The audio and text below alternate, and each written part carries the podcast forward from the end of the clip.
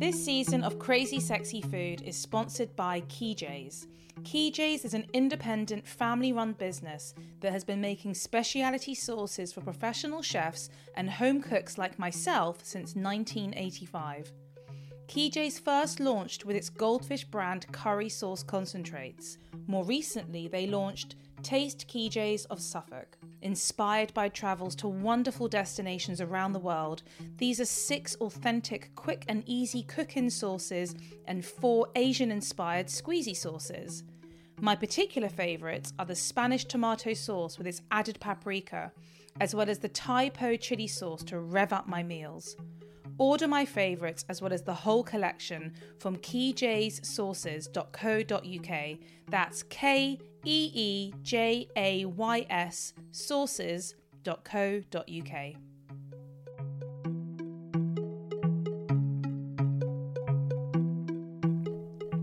Hello and welcome to Crazy Sexy Food. I'm your host, Hannah Harley Young. I'm interested not only in food, but the people behind the food and the stories behind the people. Each episode, I sit down and talk all things food with well known personalities, industry insiders, and people who, well, just love their food. Today, I'm joined by the beautiful Felicity Hayward, one of the UK's most successful curve models. She is as fearless as she is gorgeous and has championed plus size modelling before it became fashionable. Her activism and determination has broken barriers in the modelling industry, and her trailblazing ways and striking looks have seen her front campaigns for the likes of MAC Cosmetics, L'Oreal, Missguided, and The Body Shop. Away from the camera, she has used her platform to create the body positive hashtag self love brings beauty movement, which promotes diversity, confidence, and acceptance within the fashion industry.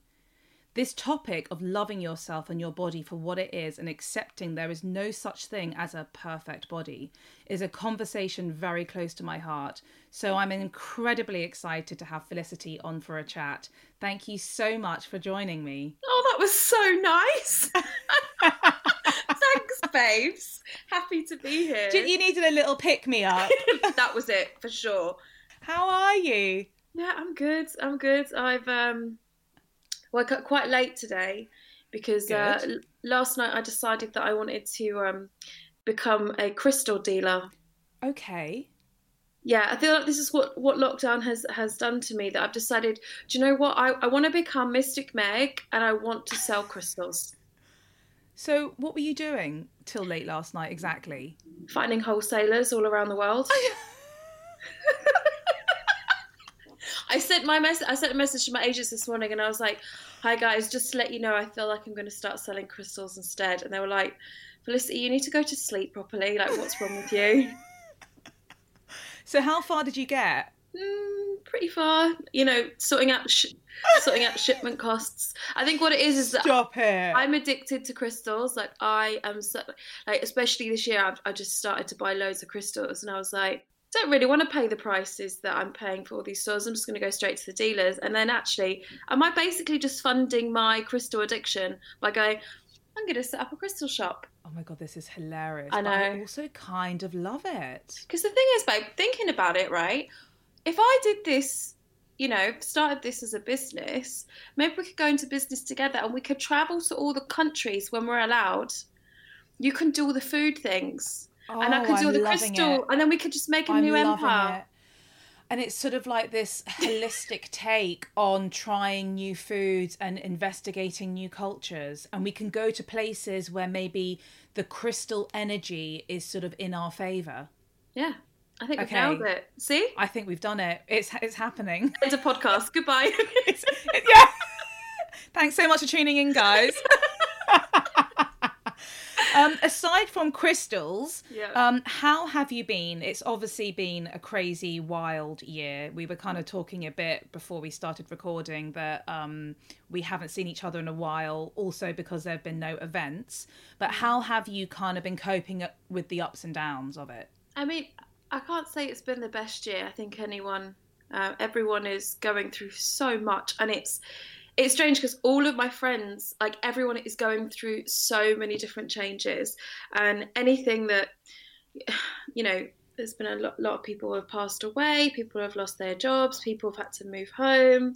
Um, it, it's been it, has been quite crazy, and like people like myself and yourself that, that travel a lot, that do a lot of things, it's it's halted. It's made you kind of not only humble yourself in a, in a very different way, but also I don't know. I found comfort in things that I didn't before.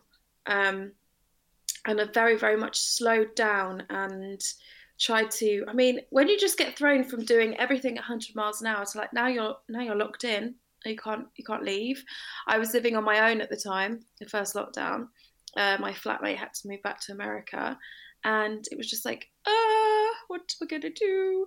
You know, mm. I have a platform where you know I promote body positivity and confidence, and I see it as a little kind of bubble of positivity online.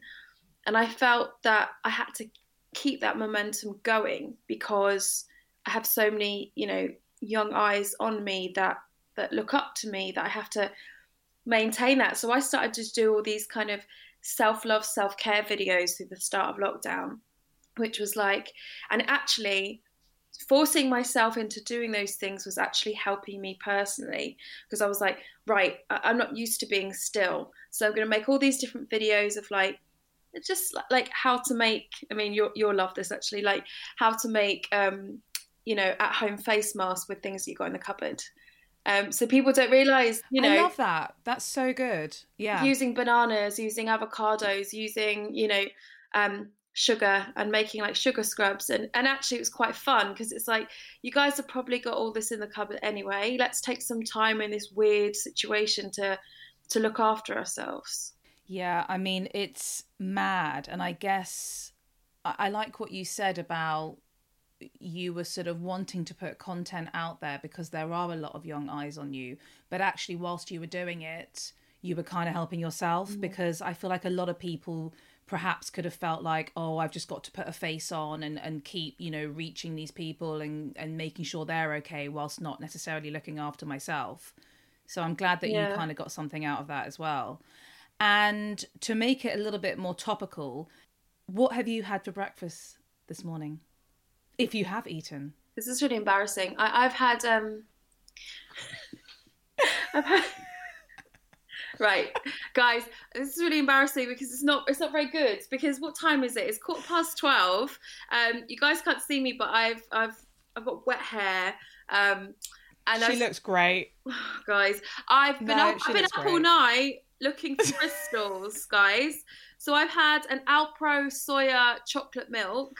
Nice. And a bag of proper chips, sour cream cheese and chai flavour chips. I mean, I'm going to be honest with you. I'm actually very much here for that. Yeah. Uh, I believe that a packet of crisps for breakfast is the breakfast of champions. and at the end of this chat, you'll know why crisps are so special for me because wait till you get to your little quick fire round. Great. So we're very much like you're kind of way ahead of me. So I'm very happy about this. I want to just take it back a bit to your childhood. Um, you were born and raised in a little place called Bury St Edmunds, which is in Suffolk, which I do know where it is because I've been there before. I want to know what life was like growing up for you. What were you eating? Who was cooking in the household? You know, was food important to you? Kind of tell me like about the formative years. I mean, I, so I grew up with uh, my mum and dad broke up when I was two, um, and I grew up with. Uh, I lived with my mum mainly. I didn't get to see my dad too much. Not his fault, by the way. Um, I love my dad's pieces. I saw him every two weeks, um, and I, I, grew up with my mum and my brother. Um, my mum didn't have too much money, to be honest, and I do remember kind of eating wasn't exactly. We were kind of given whatever we had. Yeah. Um, and I had this conversation yesterday with my cousin. Um, so my cousin Clarice, my mum and her mum are sisters. Um, her mum did really well and has like a, a really amazing hair salon, and my mum was working, doing her best in like working in pubs and garages and stuff. And we've got this ongoing joke about a chicken sandwich. Okay, so when my mum used to make her sandwiches, we used to get you know processed ham on like the you know just the bread like standard bog standard yeah. sandwiches But whenever we used to go to my auntie's, she used to make roast chicken sandwiches from a full roast chicken. And Oh I thought God. it was the poshest thing to ever exist. So we'd go around there, it would be like warm bread, and she'd obviously cut up the chicken and like mix it with a little bit of mayonnaise and like salt and pepper and seasoning, and it'd be a hot. I mean, I'm starving now. Like a hot, crusty roast chicken sandwich. Oh my god! So we've got this ongoing joke that my auntie Tonya makes the best chicken sandwiches, but I don't really too often talk about like food growing up with my mum because she just didn't have much money. So in in a kind of sense that it was very basic food that we grew up. And then when I used to go and see my dad, um, I used to get to see my dad every kind of two weeks. He would let me pick whatever I wanted in the supermarket because he was treating me as his child that he didn't get to see much. And I remember when I was younger, there was a Teenage Mutant Hero Turtles apple pizza. I don't know. I was obviously just like, I'm going to get whatever I can because my dad would, you know, um, let me have whatever I want for the supermarket. So I'd just go for the most outrageous foods. I don't think, if I'm quite honest with you, I don't think I was brought up on the nu- the most nutritious food. Can we just go back to the Teenage Mutant Ninja Turtle pizza? Can you explain what that was? Because I'm actually really intrigued now. It had apple on it. Because obviously, you so know, was it more? maybe- Was it like a dessert pizza? I do you know what? I can't remember because it was definitely because you know that they love pizzas in the, in the cartoon, right? But it had a weird flavouring on it, and because they're green, I think I'm pretty certain. Do you, do you want me to Google it? I mean, we're going to have to at some point. I'm going to be so embarrassed if it's not apple, but it was definitely like this. It was a weird. Well, it was pizza. probably something green. It, it- they'd obviously, if it wasn't apple, it would be something that they'd coloured green to kind of make. Yeah. That's so cool because I had I grew up with brothers who loved the uh, the turtles. So yeah, I spent a lot of time with my grandparents, and they were very much like very traditional, like British food, like steak and kidney pie, sort of like roast dinners, like very, very kind of very British kind of, yeah.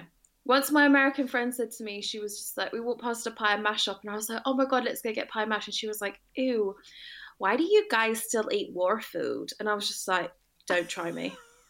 I was like, oh American Oh food God. is literally full of so much chemicals. I was just and you're trying to say. diss pie and bash. Go home, hun. Don't try with me also- today. Do not mess with Felicity and her pie and mash. Do you know what I mean?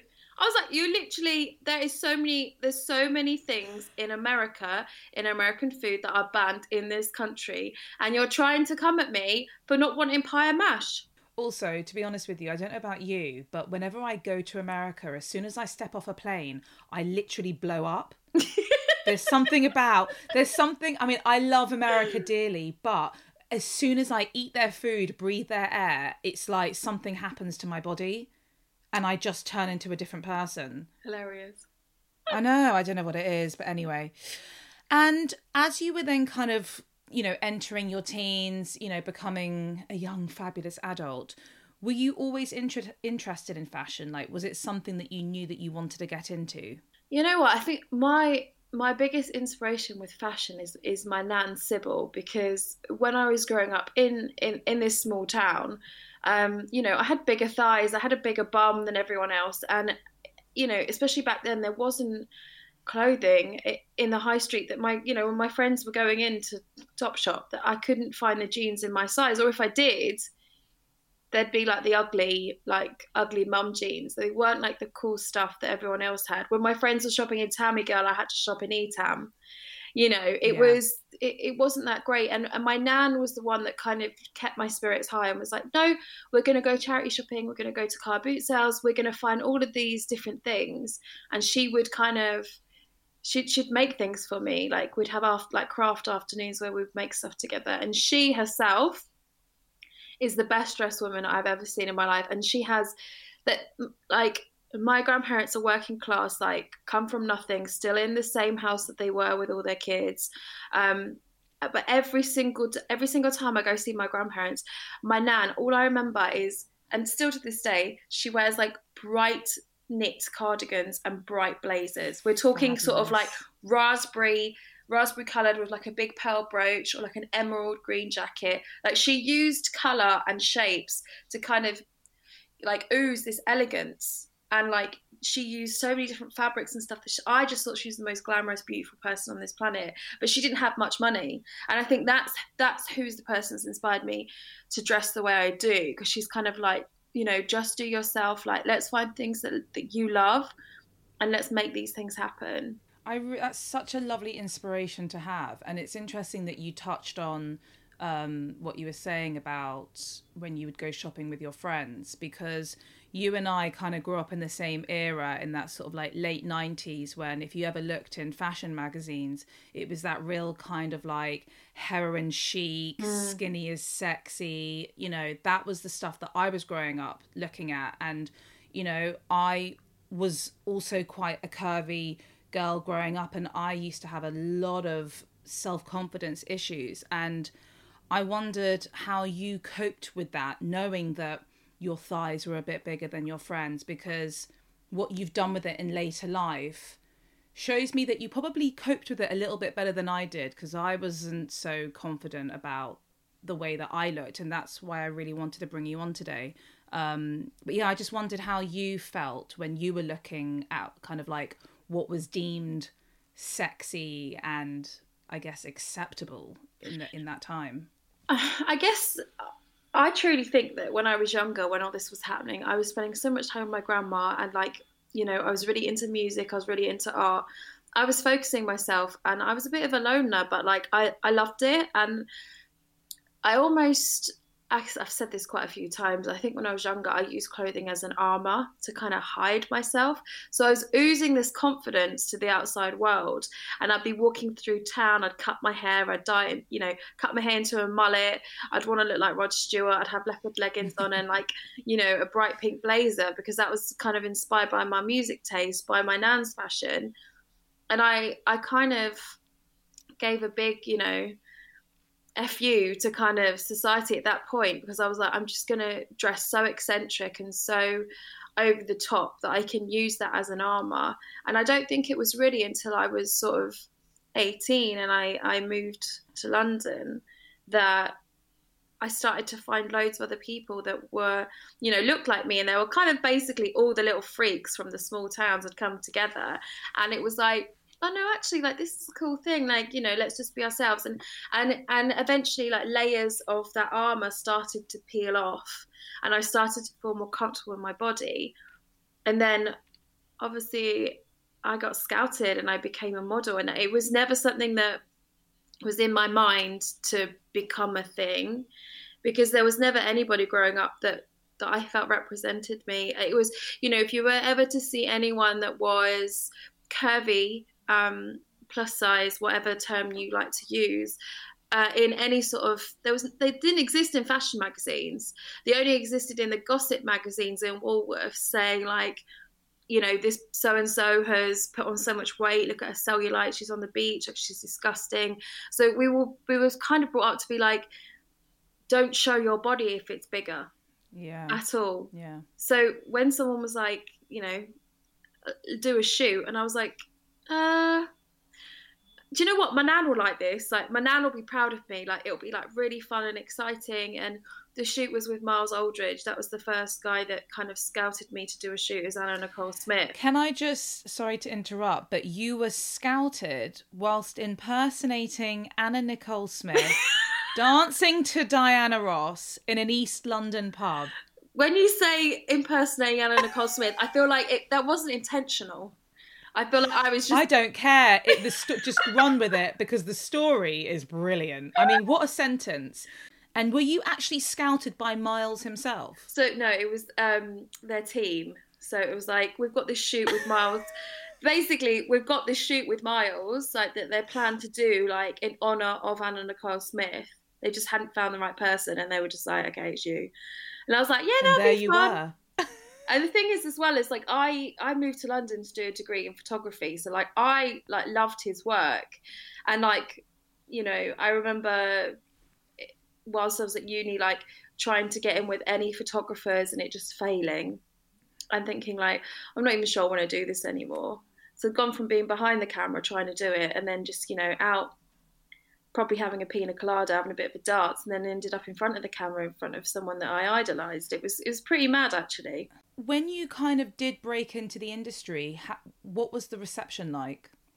Well, so the shoot the shoot came out, and there was like a launch party for the magazine, and it was basically all my friends, you know, like uh, from the industry and the people out at the pub and stuff. So I didn't really see it. It was just a bit of a celebration. I was just more excited. I couldn't even afford the magazine. It was about 16 quid. It was a huge magazine. Oh, wow. So I just kind of gone there to try to get a couple of copies so I could take one home to my nan.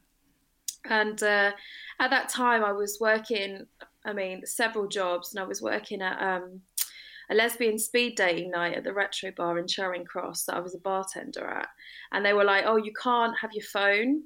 Um, behind the bar because you distract you or whatever but i didn't care so i had my phone behind the bar. And i checked it and i had an email from uh, a modeling agency. And it was like hi i just wondered if anyone was representing you. And i literally thought like who is punking me? Like this is like this is a joke. And then I read the name and it was Siobhan Donaghy. It from and I was like, isn't she a Sugababe? Like I'm a bit confused here.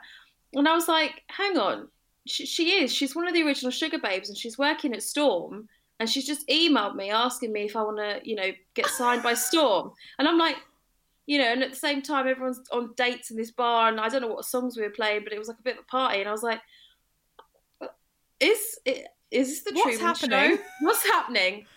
And I, I went into the agency. Siobhan became a model agent. She did. Yeah. No way. Yeah. So um, wow, I had no idea. Yeah, amazing. Obviously, she's back now. Love it. And they're all doing music again, which is fantastic. Yeah.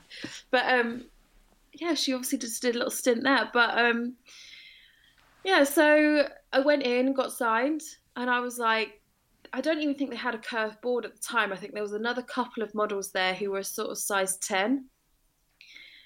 wow. Yeah, I know. Um, I, I didn't have a long uh, a long time there, to be honest. It, it didn't really work out for me. Um, and I left and I joined Milk Model Management, who I've been with for the, the last sort of seven, eight years now, who are actually incredible um, and really kind of love uh, plus size and really represent people for their individuality, you know. As I mentioned um, in the intro, you know, you are one of the most well known British curve models uh, in the UK. I actually have an issue with the word curve, and right. I wanted to get your thoughts on this. Do you feel like the word curve model or plus size model is necessary? Why can't it just be you're a model? I mean, I I I hundred percent agree with you that it, wouldn't it just be great if it was a model? But the problem that we have yeah. is that when I first started, um, you know, the term plus size was was used because people didn't understand. You know, at the beginning, it was almost like, oh, we've got plus size models. You know, girls that are a bit bigger, but like they can kind of do the same thing. And the term plus size itself was then used by so many like bloggers and YouTubers and influencers and people online who were, you know, at the forefront of the body positive movement. They were using the term and they made it into such a like a positive term. So it became like this kind of online community where they were making the term plus size into a positive affirmation. So, you know, you're plus size and you're proud.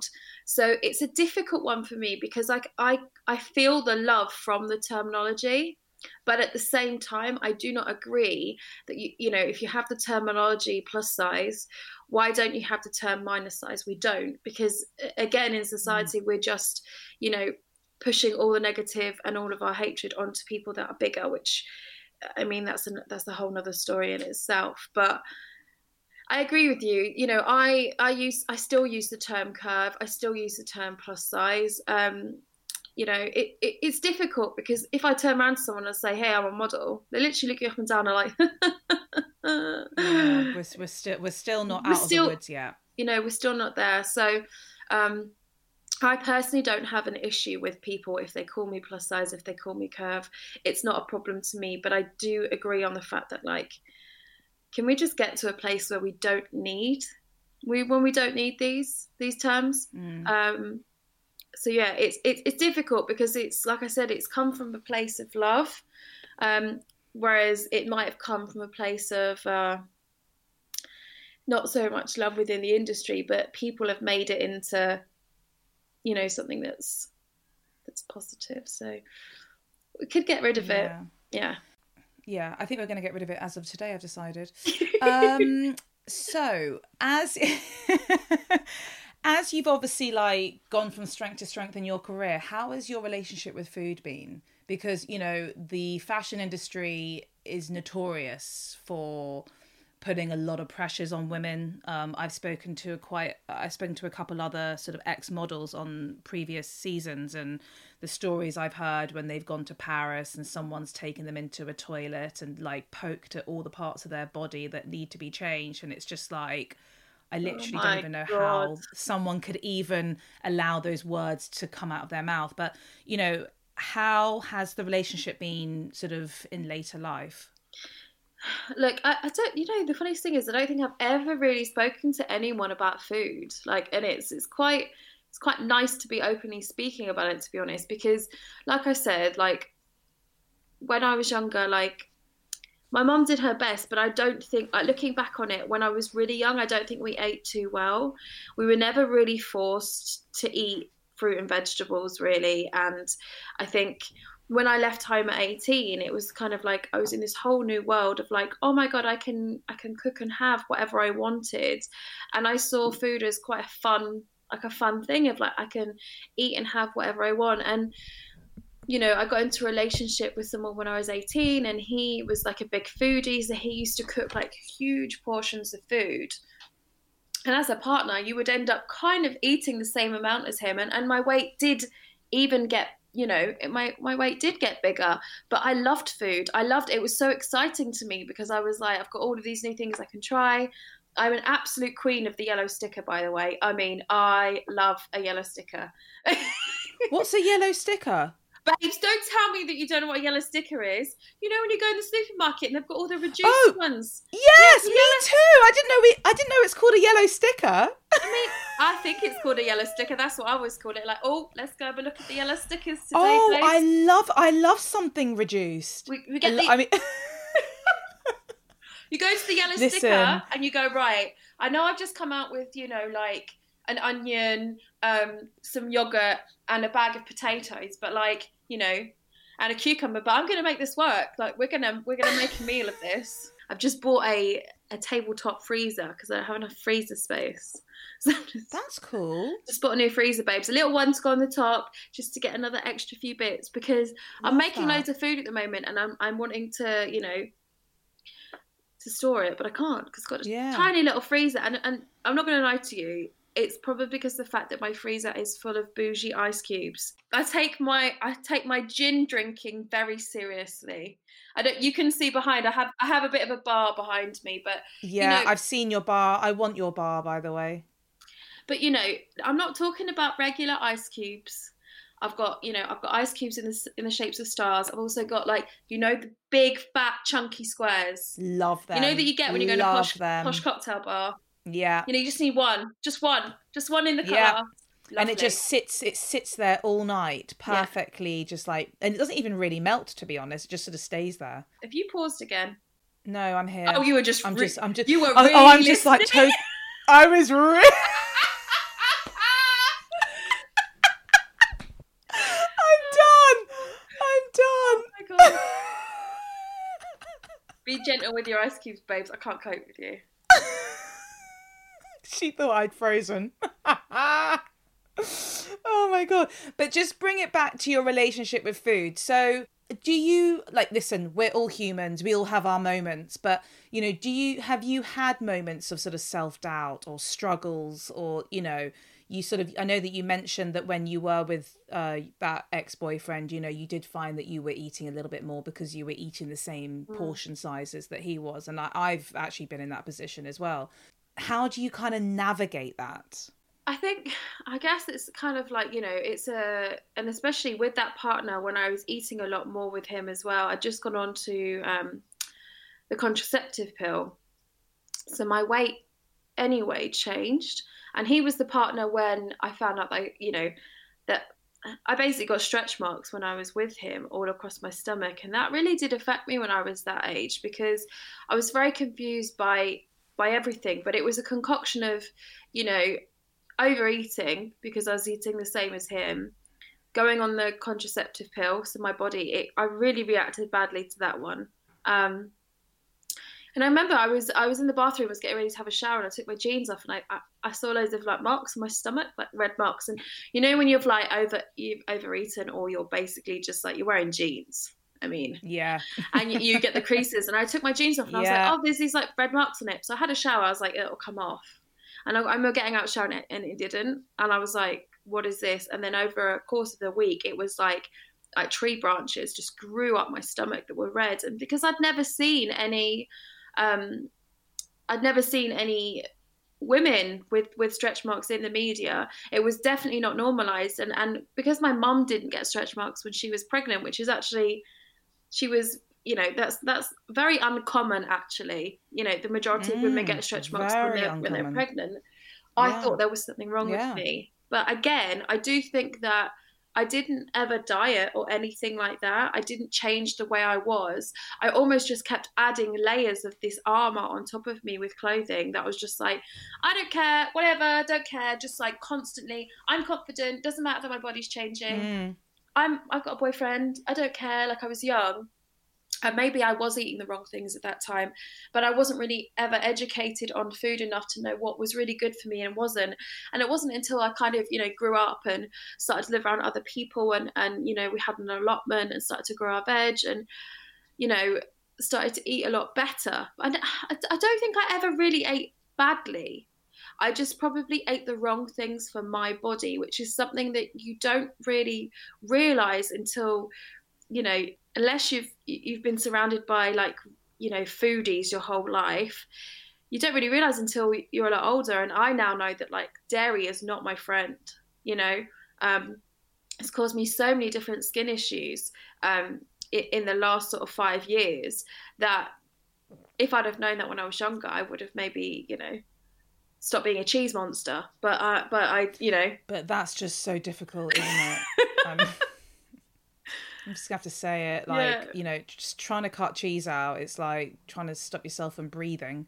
yeah Talk to me about uh, the movement that I mentioned, the uh, hashtag self love brings beauty, and why you wanted to create it. Well, when I started my career, um, a lot of the time, you know, I dealt with my body being changed when I was younger until now. I got thrown in the industry, I believe, does making such a positive change. Um, and every time I had an interview with someone, they always brought up my diet and my gym routine. And, I, and it was very confusing to me at the time because I was like, I've just done a campaign for MAC Cosmetics, and you're asking me what I had for dinner. I mean, I know you asked me what I have for breakfast this morning, but this is Yeah, a, this no, is a, but- this is a food yeah. podcast. We're talking about food. This is the whole point.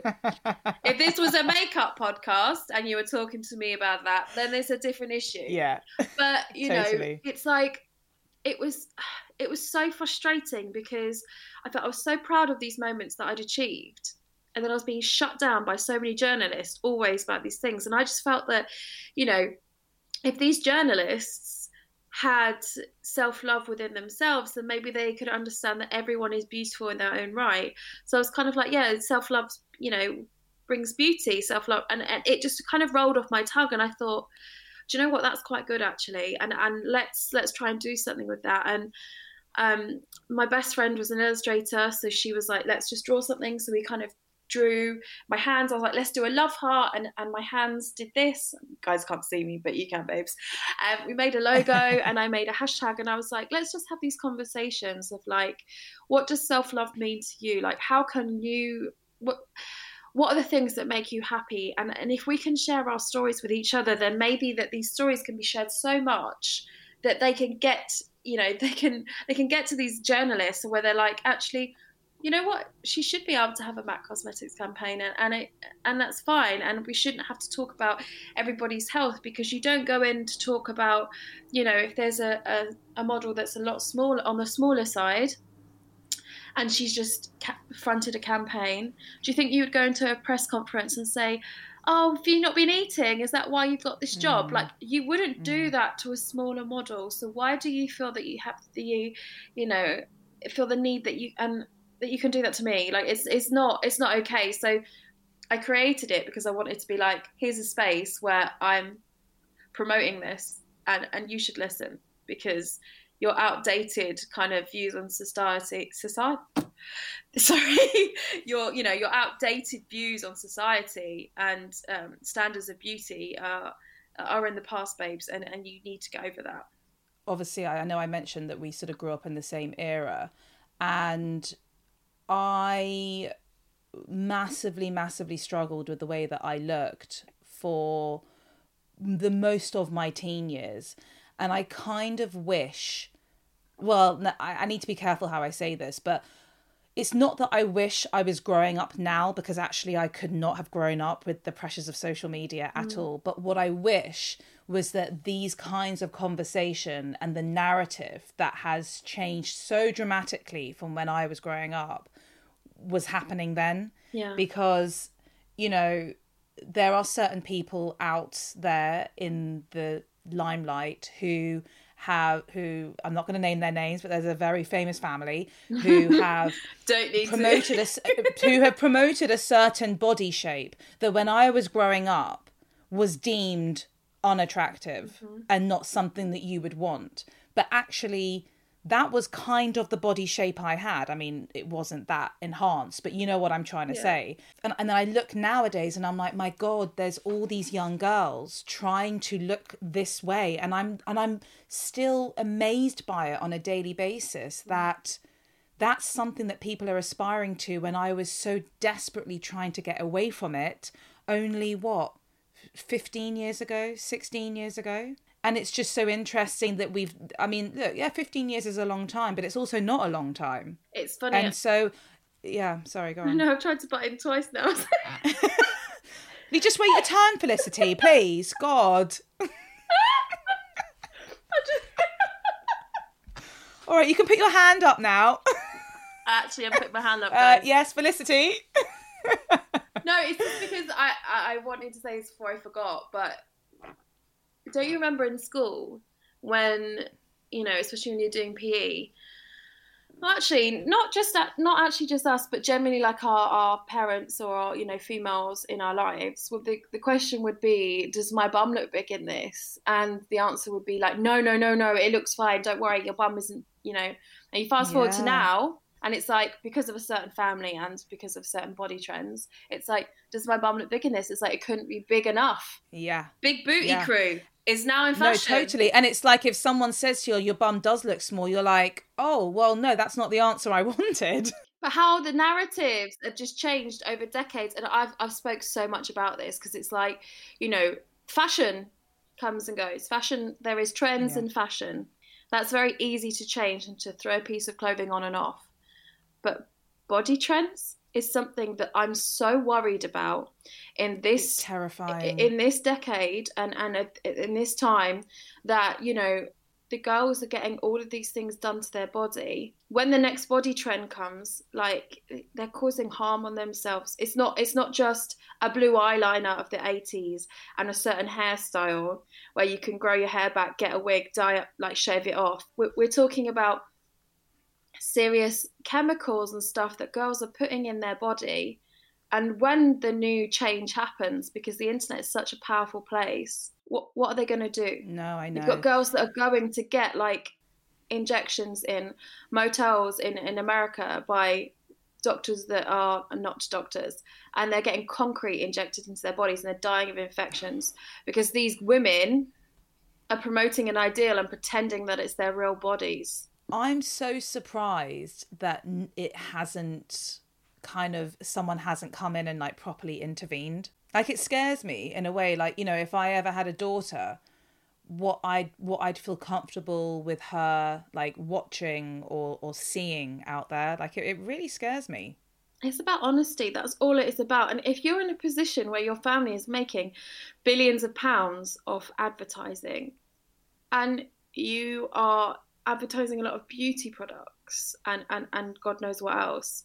I mean, there was a situation last year or maybe the year before, which I commented on, which is Kim Kardashian was promoting um, lollipops. Oh yeah. You know about that? Were these were these the diet lollipops? Yes. Like they stopped your appetite. I'm not being funny, but like I, I mean, when you when you fancy something sweet, babes, like like you know, we're of the same age. You know, when we want something sweet, I'm pretty sure you're going to go for a big old slice of cake or like ice cream or like fruit. I don't think me and you are going to go for a like plastic lollipop because lollipops No. were targeted at children and young teenagers. Yeah. it's it's a very very dangerous territory. You know it's not just lollipops it's uh the teas that in 30 days you can drop you know two stone or something i mean it's just it's so and you know if you really look into it medically you know you're really going to drop two stone in 30 days. If you're dropping two stone in 30 days you really actually look need to look into that because that's so incredibly dangerous for your body to do that and then it just it's just it's a vicious cycle. It's a vicious cycle. How do you think we are going to change this narrative of everybody wanting this perfect body? You mentioned actually something about being honest. Do you think that's one of the ways to just be like honest? Like if you are going to change something about yourself or enhance yourself be open about it. Like how do we change the narrative for future generations or our children um, in the sense that have a healthy relationship with food, exercise. There is no such thing as this perfect, ideal structure that we're all trying to maintain or or or have. I think the thing that I would suggest to do is is you know especially have children or, or uh, not even if you just have children but yourself is follow people online that are that are being honest. So people that are showing pictures of their their their true self, you know whether it's showing the stretch marks, showing the sh- cellulite, like you know, if you see someone on a magazine cover that is showing true diversity in whichever shape or form that is, support them. And I don't think people realize the power of their likes and their comments and their engagements. Like, for example, even sharing pictures of certain people who are have who have these fake bodies, who are pretending they're real. Even sharing them, you're giving them money because because the more shares the more engagement. And i don't want to you know be on here saying that i have an issue with people that have surgery or change their bodies because i don't. I you know um my mum's had a boob job. She's been flat chested her whole life and she wanted a boob job and she's so much more confident and happy now and i'm so happy for her. But she didn't go online and go oh it's fashionable to have big boobs so I'm going to have big boobs, get the surgery done, and pretend I haven't because it's. Yeah.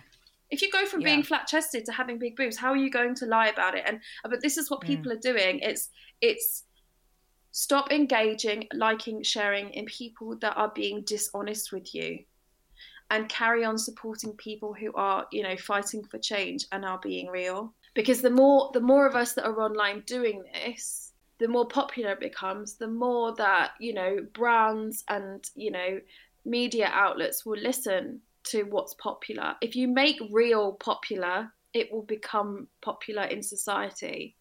If we keep on feeding this beast of like fakery, it's going to continue to, to run its course, you know? Um, and it has a negative effect on all of us. Mic drop. Do you know what I mean? No, I'm I listen. I'm I'm sitting here and I'm nodding and I'm like I I have nothing else to add because you're absolutely right, absolutely right. Just bringing it slightly back to the food. Uh, obviously, this year we've all had to uh, brush up or uh, somewhat become better at cooking. Yeah. what have been what have been some of your specialities at home? Um, so I've been taking a lot more time because usually I am a girl that's on the go. So it's dinners out and, and takeaways, and I hardly ever have time to cook. So um, I've now rebranded myself as Thigh Jella. I thought that was a yeah. I love it. You heard it here first, babes. Um, I love it. I have been getting like fresh deliveries um, from a fish company called Woods Fish. So basically, what what's Okay. been so funny as well about this um, this whole uh, lockdown like kind of year is a lot of the suppliers who um, were like maybe well, they were all supplying to all the restaurants in London. Now they've been closed. They've been trying to do sort of more, um, you know, delivering to families. So I've actually discovered so many more sort of independent, amazing um, family-run businesses. So I've been getting all this fish delivered, um, Mm. prawn, um, prawn, mango, avocado salsa tacos has been has been a, a bit of a winner in my household. Oh, Also, hello. grazing platters, like taking time, making these big old grazing boards. Oh, I went through a stage of making cheesecakes as well because they're literally the easiest things to make. Um, mango cheesecakes, honey mangoes. Honey mangoes are the best. Ooh. Oh, and then jelly. I've become a bit of a 70s um, jelly auntie. Um, I've bought like the old, you know, like the old glass molds. Oh, brilliant. Babes, it's a, it's a, it takes time though, because obviously you put one section in and then it's like you've got to let that set, then another colour, let that set. And I put strawberries and raspberries in. But the old glass ones look amazing. But like, there's been some accidents because basically what people don't realize you've got to like heat up the glass. So almost like if you put it oh on no, the don't tell me plate. you melted it. No, I didn't melt the glass. Oh, okay. No, no. but Did you melt the jelly? No. But there's been some accidents. Okay. But you know, I really wanted to make the proper like 70s like jelly with like the different. I love it. I love Yeah. it. A bit like Abigail's party. Do you know what? Actually, I feel like jelly is going to make a comeback. I love jelly. You could make like a re- you could make like a gin infused jelly or something. There you go. Babes, what a good idea. I'm Make like a gin and elderflower sort of jelly or something. Can I show you what else I've been making? I've got, I'm just gonna get it. No, Yeah. one, no one else can see. What is that? That is apple infused gin. Oh my god! So, wait, so you've just bought gin and you've been infusing it with apples? Mango That looks and infused Oh gin. And last but not least, fig infused gin. oh my Felicity, Big mood. Big gin. this is epic. this is epic. yeah. She's literally got all these beautiful bottles of infused gin.